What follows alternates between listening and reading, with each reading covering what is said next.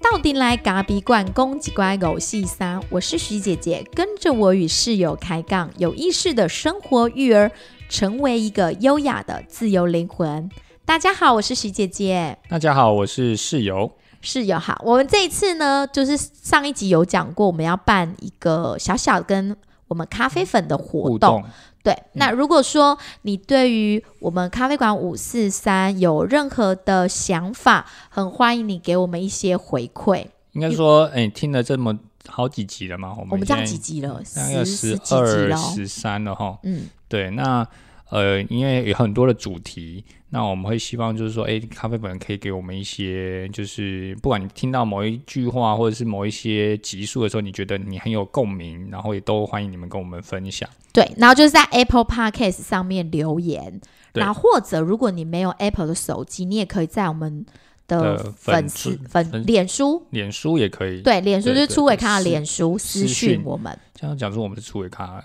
对啦，是很不想让大家连结在一起，但是因为要办活动哦，好，没关系。我们在我们之后呢，我们会尽量可能再成立一个，比方说咖啡馆五四三的社团，让我们的咖啡粉大家都可以聚集在一起，就可以比较有互动。对对对，嗯，所以你就是可以留言，那我们可能在下周或下下周就是会抽出五位，预计在预计在下周啦，我们会抽出五位，嗯，就是跟我们有互动的朋友，然后我们会送他我们的精装版的咖啡包，精精品咖啡包，对，精装版的，我的合伙人烘的，对，我们烘的，然后也是我们制作的。嗯、对，那今年的盒子其实做的真的是还不错，我们很想跟大家分享。这样讲，如果大家收到觉得也没什么呢？那好吧，那就是我自己以为。对，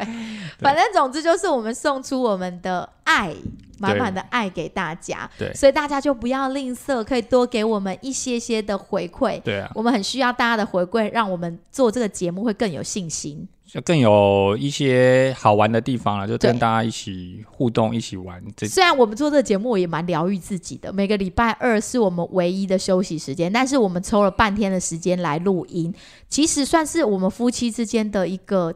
自, 自我我们两个一个沟通的桥梁嘛，自我沟通，自我疗愈，互相疗愈啊。对、哦、所以我们也蛮鼓励夫妻们自己开 podcast 聊天的嘛。呃，也我觉得蛮鼓励的啦，就是说因为, 因为常常会有人说啊，你们工作那么辛苦，你礼拜二休息啊，你还要录 podcast， 这样不会很累吗？但我就想要跟他说，其实录 podcast 对我来说是一种放松，因为我觉得其实在录的过程当中，在跟大家分享的过程当中，其实我自己也得到疗愈，那我也觉得蛮舒服的、okay. 那你觉得夫妻感情会变好吗？不一定感情会变好，但是呢，我觉得讲话可能会彼此会知道更怎么知道去沟通跟互动。嗯，会会理解到自己比较深层，因为有些东西其实没有蕊过的，我们只是想了我们这一次要讲什么主题。对，那有时候他可能不小心就蹦出他的真心话来。对啊，就像上次那个、啊、就是很多夫妻的爆点的时候，就很多真心话、oh, okay. 有没有？对，如果大家想要，很像很有火花，很火花，快要吵起来了。对，其实当其实我们的 podcast 很有趣，我们从来不不没有什么稿。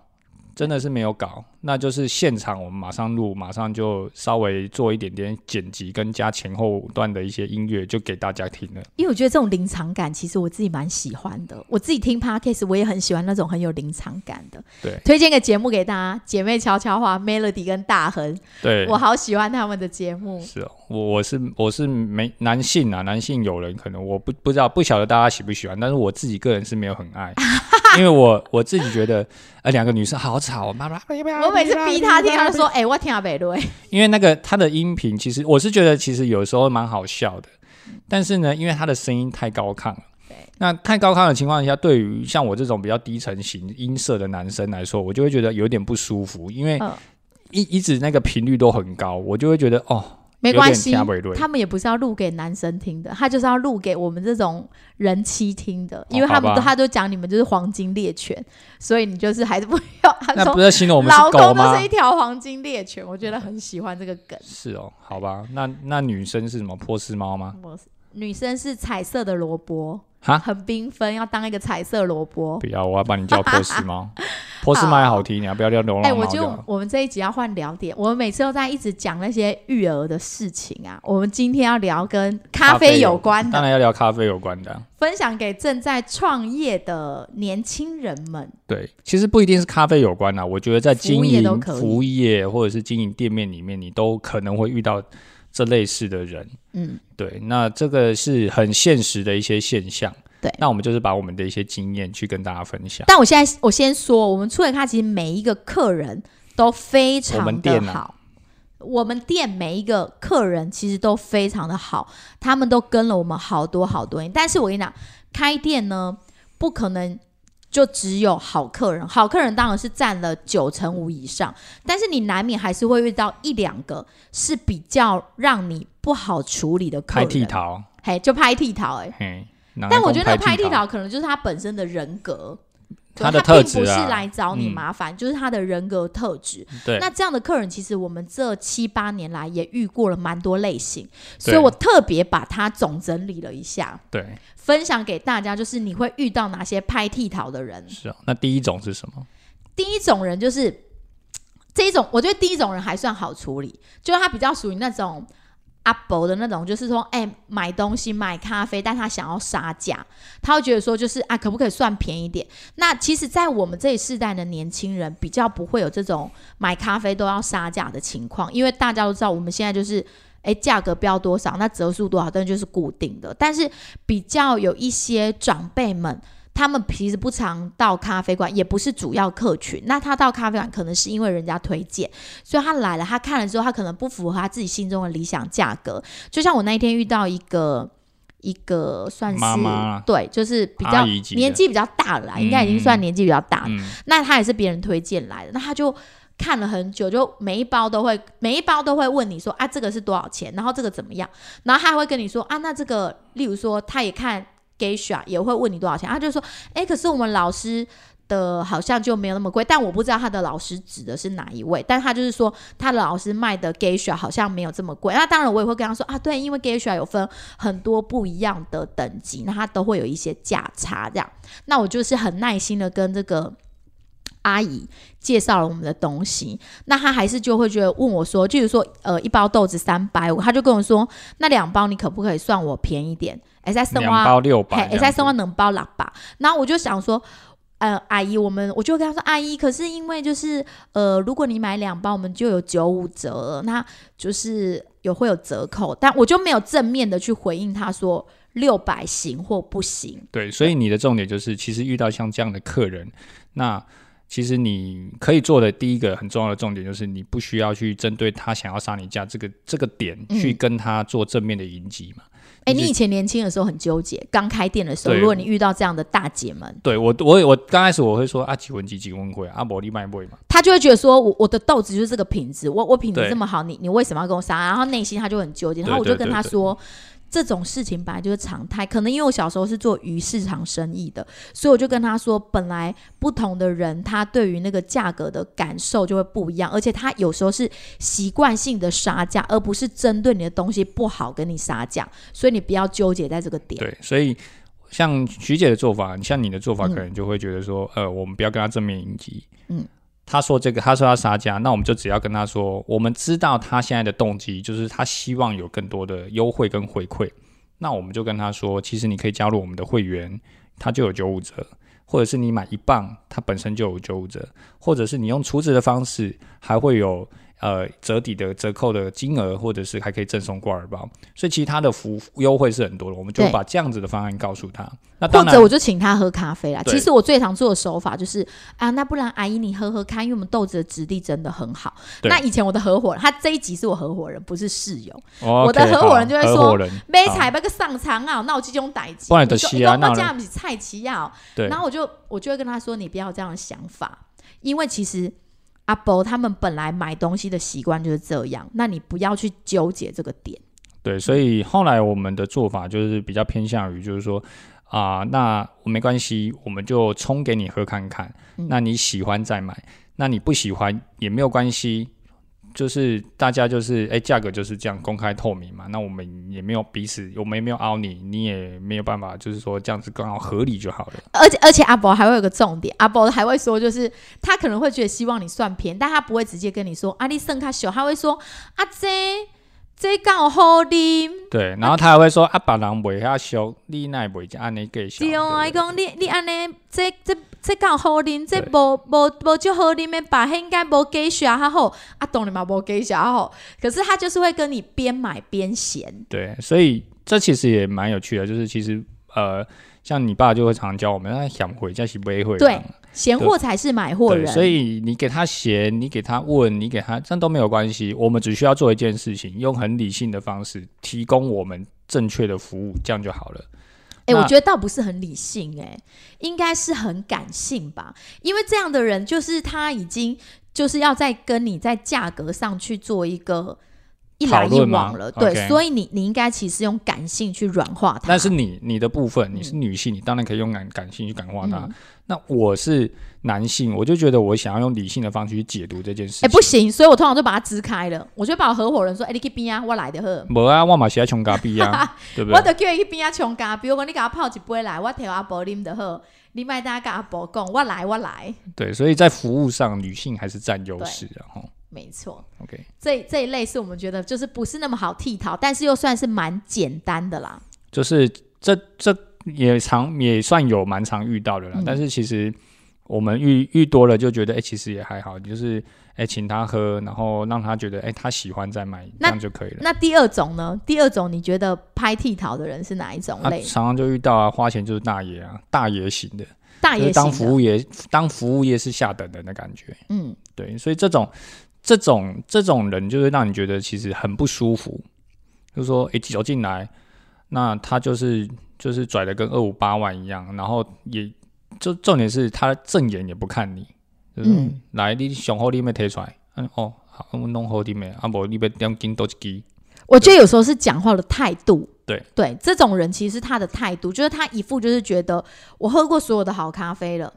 对，然后。嗯你, 你们家有什么最好的都给我拿来，但他觉得就是觉得自己很有钱这样子，但是其实对我们以前就觉得很生气啊，就觉得 你, 你现在是瞧不起人嘛，你拿钱要来砸人嘛，那我就很有，我是那种很有很有 Q 很有骨气的人，我就觉得我不爽，我不爽卖你，要不然你出去不要喝，对，但是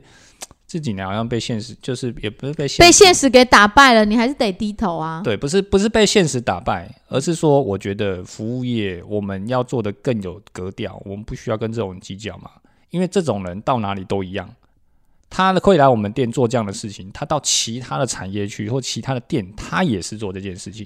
所以他就是他、啊、我们不需要理他。我觉得这一类的人其实是会让你深层的感受心理心理上的不舒服，他不比较不是纠结在所谓的价格，他就是让你觉得说你就是一个服务人员，但是我觉得每个行业都必须被尊重，虽然在台湾其实要讲到每个行业是平等是非常困难的一件事情，但是我自己身为服务业，我真的觉得可能我比较会将心比心，所以我会很有意识到每一个每一个餐厅去的时候，我会很有意识的告诉自己要做一个将心比心的人，你不要把服务人员当作是你们家里的早干啊在使唤，对，所以常常像遇到这样的客人啊，我们都会觉得说、欸、其实其实假设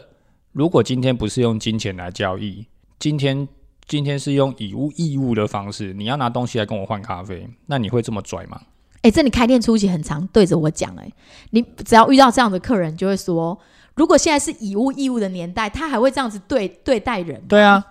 这金钱这件事其实是好像是很好用的东西，但其实它是很有危险性的东西，它会丧失人性。嗯，你用钱来砸人，那就丧失人性啊！你觉得你有钱就是大爷，那就丧失人性嘛。那这个钱就不配你所有，所以你还是会把它花出去。而且服务业真的很辛苦，在台湾的整个薪资结构里面，服务业其实非常普遍的低薪，所以我觉得服务人员他们工作时间又非常的长。对，对，所以应该要尊重，这也是我们努力的、啊。我们希望我们的服务人员他都能够比较舒服被尊重，被尊重。嗯，我们没办法，因为产业的问题，我没办法说给到像什么科技业这么高薪，可是。我希望在我们店内营造的一个状态是，他可以在这边享有被尊，就是一样是工作嘛，工作本来就不分贵贱，但是现实状况很难，但我希望创造我们的环境是它没有贵贱之分的。嗯，对，这是我们努力的方向啦。是的，好，其实然后还有一还有一个我们曾经遇到的客人，这个客人这个类型其实也蛮特别的，我们称她为没有社会化的女子。第三种了哈。对，第三种，这种没有社会化的女子是一个什么样的状态呢？就是她不一定是女子，女子只是我给她的一个，因为我刚好遇到的是女生。女生嗯、然后她进来我们店的时候，她是戴着帽子，然后再戴着墨镜，再戴个口罩。然后他就是在问你问题的时候，他就会问你说哦这咖啡怎么好喝，那你可能跟他介绍的时候，他就说哦那我喝过什么，呃我我觉得什么什么，就是他问他的，他讲他的，他问你，但是他也不听你讲话。对对，他就说你们店里什么好喝，然后就跟他说哦我们的卡布奇诺，说哦我我我觉得我上次在台北喝的那个怎么样怎么样，那你心里想说哎啊你刚刚不是问我哪哪里好喝，我要跟你推荐的时候，然后你又自顾自的讲你的。 对， 对，就是说哎他现在这, 这有点奇怪啦，就是说他明明问你 A，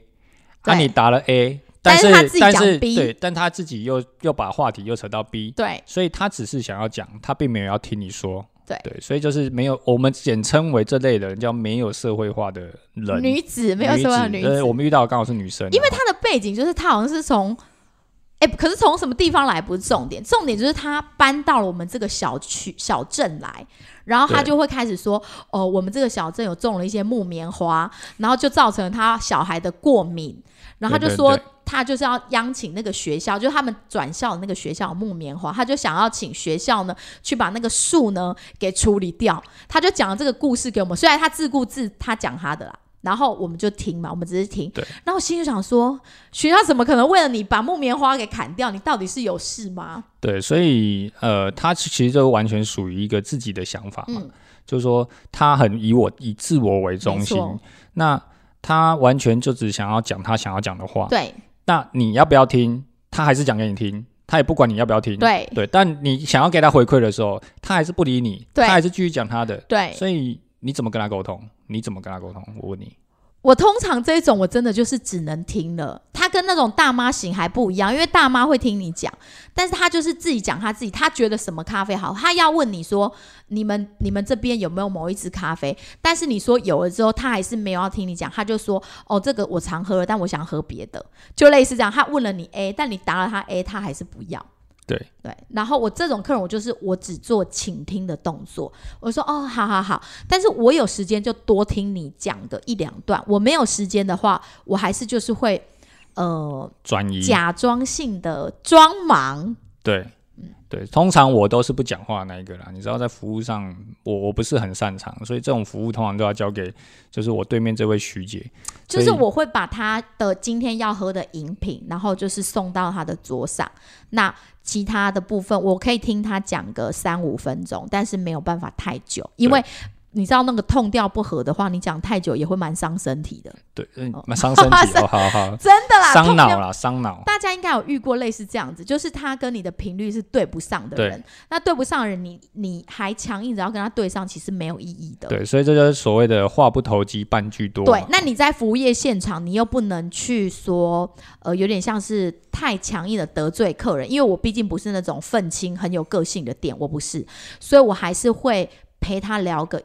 一, 一小段，但是就是在我时间许可的范围里面、嗯、对对对，因为我们毕竟还有很多工作要做，我不可能一直听你说嘛、嗯、对，那就是在这样的情况底下，我们只能说做一个然后说装忙啦，或者说假借一些状态去转移他的注意之后，然后就让自己赶快去做其他的事情、欸、但是这种人其实你也不一定是在你的服务业现场会遇到，其实在你人生当中也会遇到类似这样的人、啊、很多，其实常常现在的很多人都是自顾自的啊，就是他只要讲他要讲的话、嗯、但他没有要听你说啊，那这怎么这怎么能够成为沟通呢？这不是沟通，这不是聊天，他只是在丢垃圾。所以通常遇到这样的人，我们就会听一听之后，我们就选择哦好，然后最好是现在马上有客人来，有客人来我就可以转移了，马上、嗯、然后转移下一句，我就不会再去搭他话了，我就会赶快走。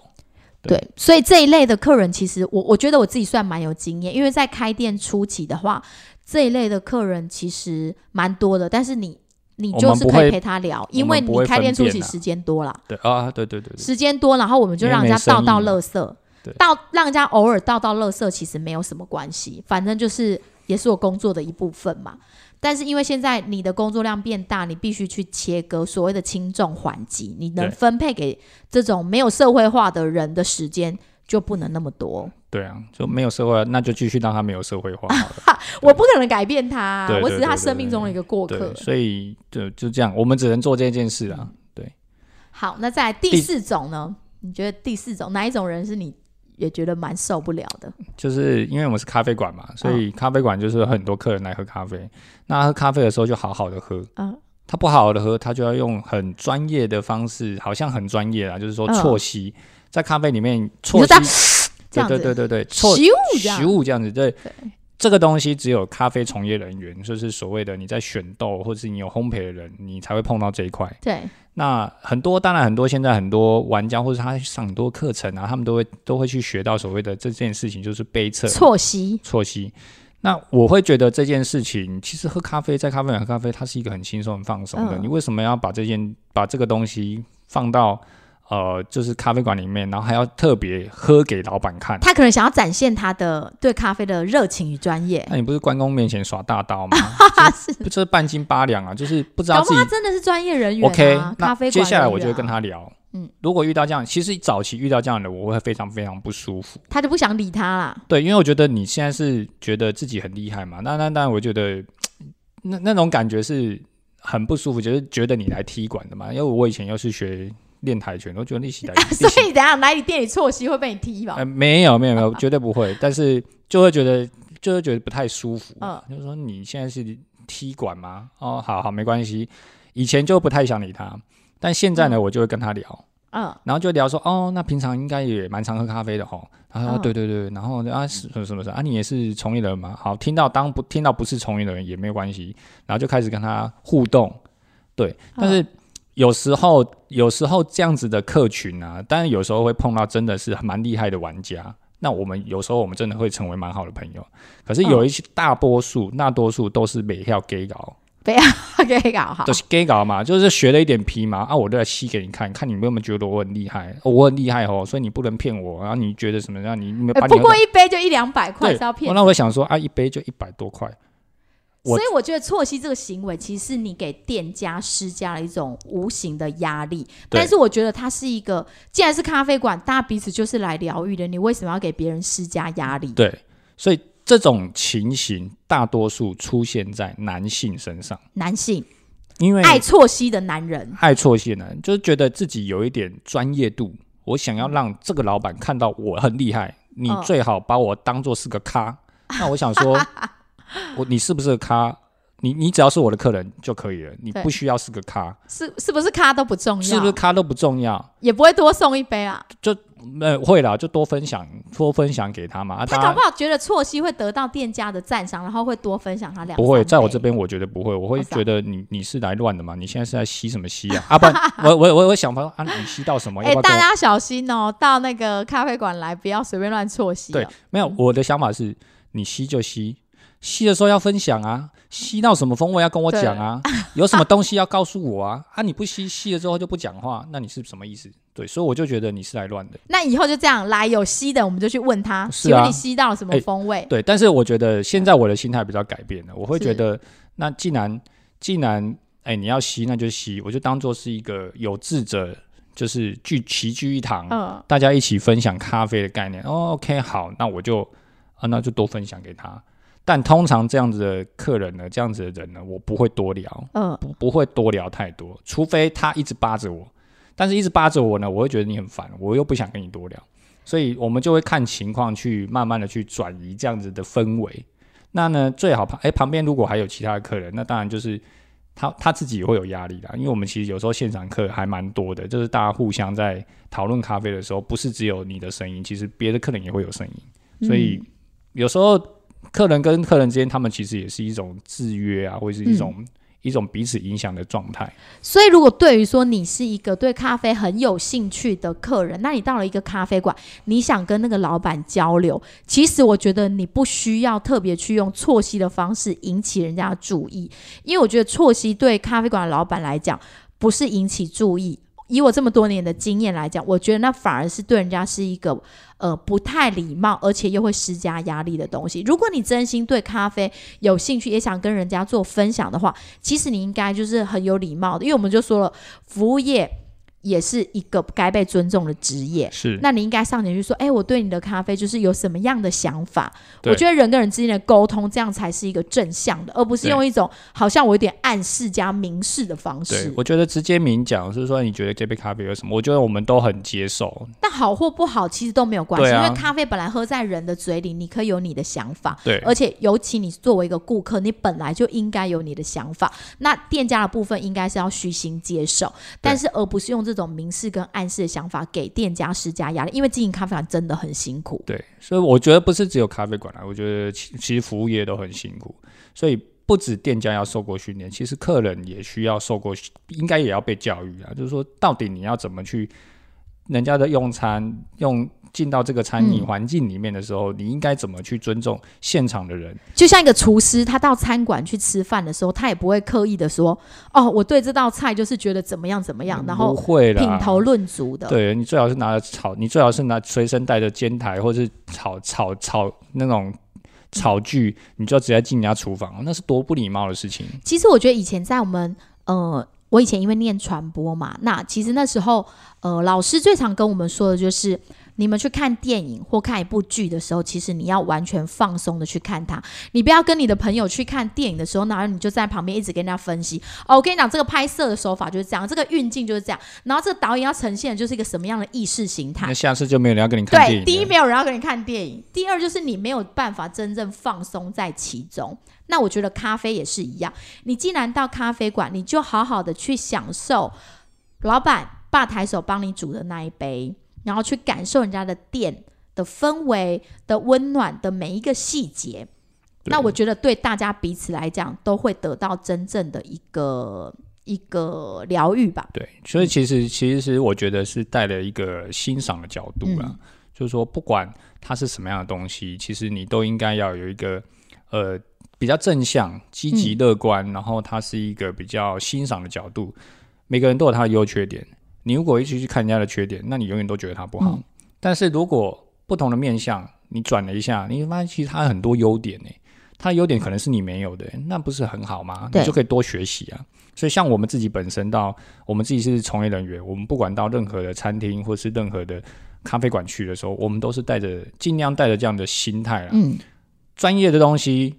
出来外面，我们有余力我们要讨论，我们在讨论在当下的时候，我就享受那杯吧台手冲煮给我们那杯很好很美味的一杯咖啡，我们只需要去品尝它，用心的去感受它，这样就可以了。没错，那我觉得用在生活中也是，你会遇到每一个专业领域的人，那你遇到那个专业的领域的人，如果你对那个领域是有兴趣，你想要虚心求教，那你就可以去跟他做钻研，但是你千万不要有一种心态，就是非专业要去指导专业。这个是对，反正就是常常会 你, 你很快就会显露你的不足啊，所以、嗯、其实都很遇到任何事情，其实都是要虚心的去做学习跟求教，虚心求教去讨论去互动、啊嗯、这个是蛮重要的，那才是真正的收获，不然彼此就是针锋相对没有意义、啊、对啊、嗯、好，再来第五种人，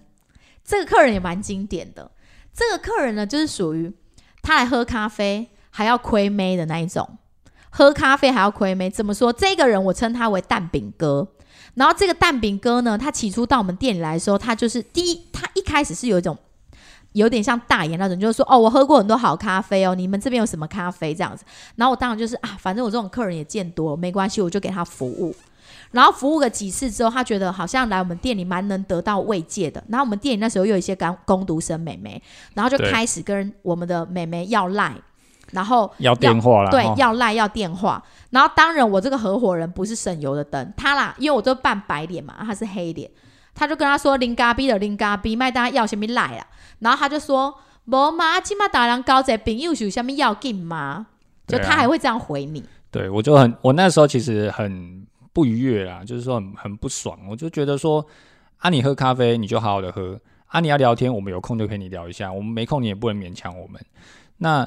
喝咖啡就喝咖啡，你这跟我们工读生妹妹要什么电话，要什么粉专，要什么 line。 对，那我们我们妹妹在工作呢，你有没有考虑她？的状态，那你有没有想说他要不要给你？对，你要观察人家的察言观色嘛。他不是啊，就是扒着人家要要烂。我我我是在现场的男性，我一定要出面啊！我就说你是在立马零咖逼零咖逼。所以他其实很怕我的合伙人啊，我合伙人也不想服务他，所以每次来的时候，大概就是我必须出面去服务。那我我就倾听他嘛，因为他其实也有点为社会化。那我就听他讲一些什么，他说他去参加一些什么宾士的车友会啊，还是什么之类的，然后他就跟我分享，反正就是这些无微不微。对，然后我就我就听着听着，然后他听了高兴了，他就续壶喝两壶。然后他今天呢，如果我不太我我在忙，没有办法跟他聊天，然后他就喝半壶，对对，还剩下半壶就走了，对，就走了。然后他他来这边就是要寻求慰藉，但是我觉得你寻求慰藉没有关系，你不能影响到店家，对，你不能影响到别人的工作啦、嗯、人家正在服务其他客人，或是人家正在工作，你不能带着好像有一种期待说人家一定要跟你聊天的状态来喝咖啡，这是很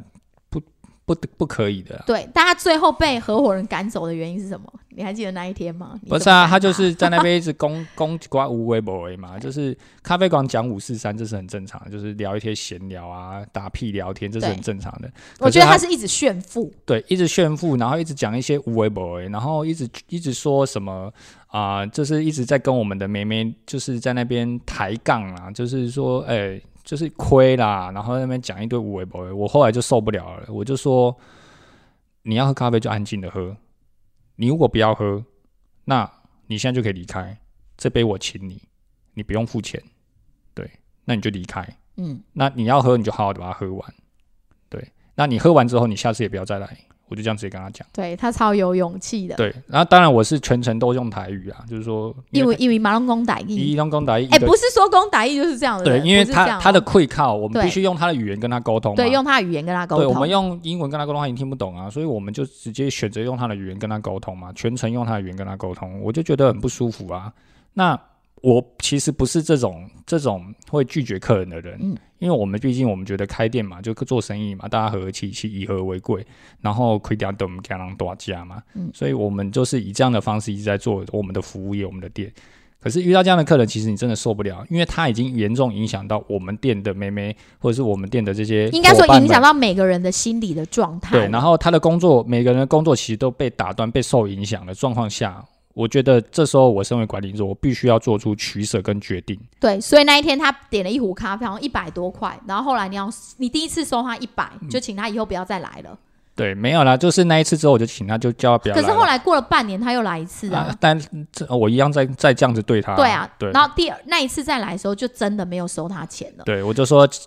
真的是请你啊。我觉得像这种客人很特别，这种客人呢，他就是属于他真的影响到你整个店的运作了。一开始我也会觉得我们还是要以和为贵，就是我我其实基本上不会做出赶客人这件事情，因为我觉得非到不得已我不会走上这一条路。但是如果他已经每次他的出现就影响到你们整个团队的工作的氛围，然后甚至等他离开了，每个人还会沉浸在那种负能量当中的时候，我觉得就应该做出所谓的断舍离。对，所以我们当下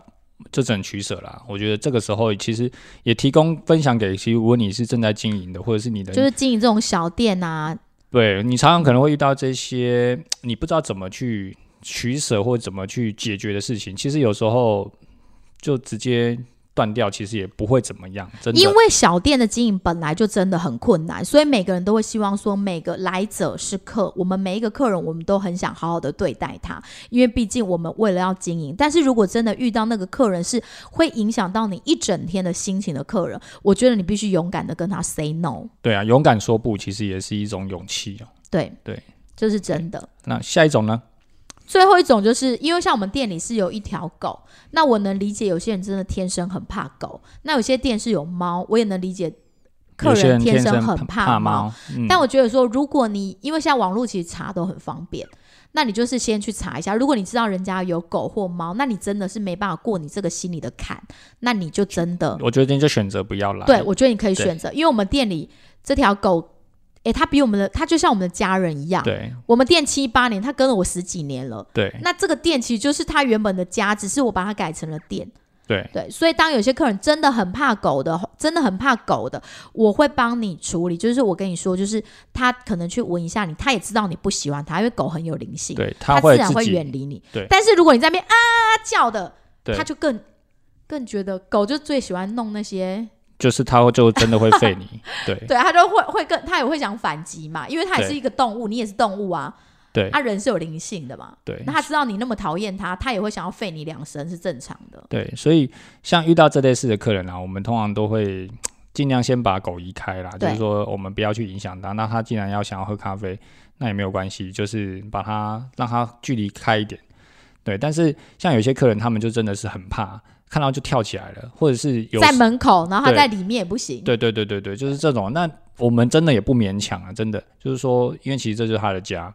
那 你, 你, 你可以不来，但他不能离开。嗯，我们的观念就是这样，他 不, 他不可能离开，这是他的家，你要叫他去哪里、啊、对，就像我最多把他绑起来而已，就像就像就像你的客人来你家，那你家你家有什么东西他不敢来，那你会叫你会你会叫把你这个东把你的宠物移开，还是叫你的朋友不要来，就自己选择嘛、嗯、对，所以这是两面啊，所以我们的选择是如果你可以自己先查，我们确实有一条狗，那也有非常多大多数很多客人他们都很很能是就是他的粉丝，他希望他希望来这边看到他，像有些小朋友他们来就是要看看我们家的狗，所以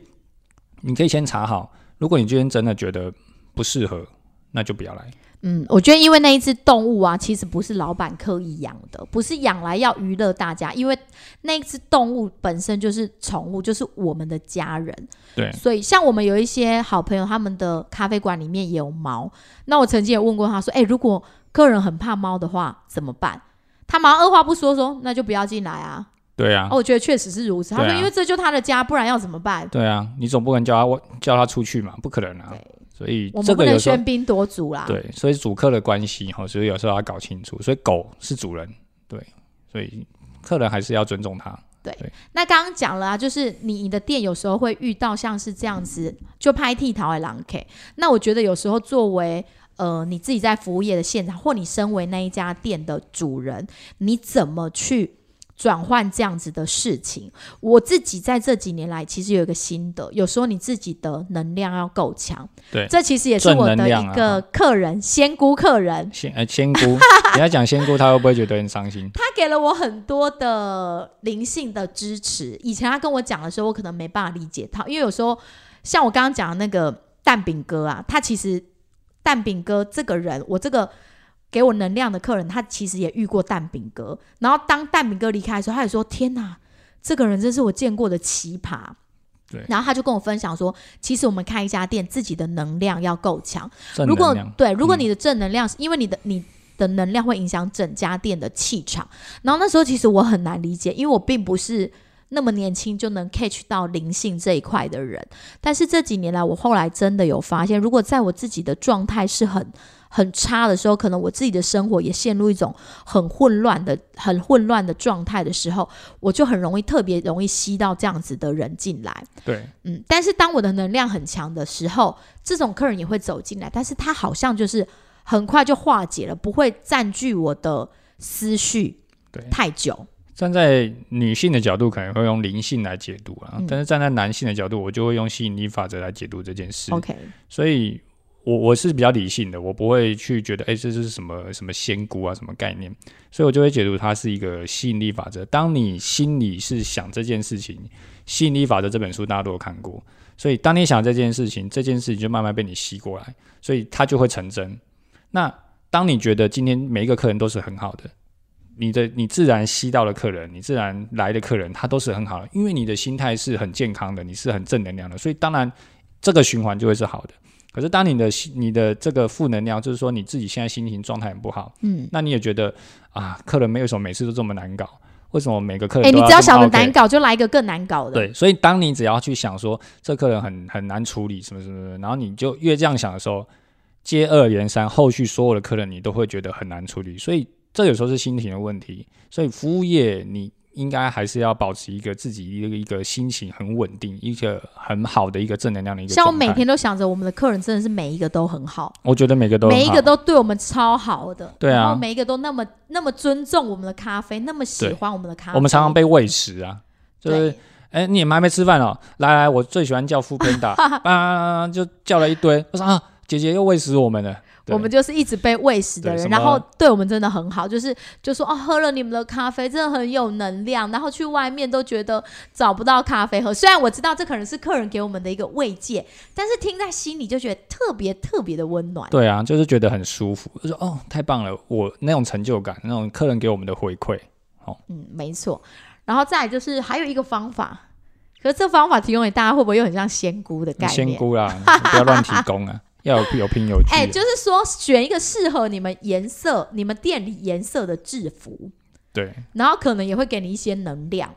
对啊。我们自己我觉得是这种舒服感啊，嗯，其实我我会把它解读像像像我们店里现在都是穿白色嘛，就是说白色的衬衫、嗯、白色的，就是夏天可能比较热，就穿白色的上衣、T 恤这样子。那其实白色会让人家觉得舒心嘛。那客人看得很舒心，他自然就不会刁难你，所以你整家店服务起来就很舒服啦。所以这是你说这是正能量嘛？我不我你说这是仙姑嘛？我觉得那是一种看你怎么解释啊。可是我觉得白色确实很舒服啊，我很喜欢仙姑姐姐跟我说的，她说白色能够把你不好的那个东西给反射出去，就是如果人家丢垃圾给你的时候，白色是一个很能反射的，就把它射出去的光，干净洁白的，对。光亮的感觉，对，然后他就说你们店穿白色真是穿对了。我那想说哇，没想到误打误撞，因为 我, 我当初不想穿让那个我们的伙伴穿黑色，只是我觉得黑色看起来很沉很沉重、啊、压力很沉重，对对对对，每个人都会很沉重的感觉，对，所以我就不喜欢那么沉重的感觉，对，而且这样好像很多咖啡馆会穿黑色，我就不想跟别人一样。其实黑色不是不好，因为其实黑色也蛮好的，因为黑色因为工作嘛，嗯，那像餐饮业很多场合都污渍啊，或者是一些现场的一些状况，嗯，所以制服选择这是有原因的，它被拉撒啦，对，所以是工作上的需要，但是白色有它的麻烦地方啦，但是就是正反两面嘛，怎么去思考，怎么去切。但我就我我宁愿它难洗，因为我觉得白色就是可以把不好的射出去，我始终有这种想法。是哦，那你要帮我洗啊。我不会帮你洗，谢谢，没礼貌。好啦，嗯，那今天就跟大家分享到这里，我觉得很谢谢大家，也谢谢很多的咖啡粉，那所以这边就送大家一个金句哈。遇到一个难解的题，卡关造成混乱、模糊和苦恼都是必要的，而当走过了、挺过了，你将收获一份珍贵的礼。谢谢大家，记得帮我们按五颗星，留下评论，然后我们会送咖啡包哦，所以要记得，对，记得留言哈，留言或者私讯我们的脸书都可以，都可以把你想要的说的话都把它写上去，我们会选择五个，就是我们的咖啡粉，然后来赠送这个咖啡包给大家。没关系啦，五十个没关系啦，反正是我们老板烘的。什么五十个？是啊，好了好了，可以了。OK， 好，拜拜，谢谢，拜拜。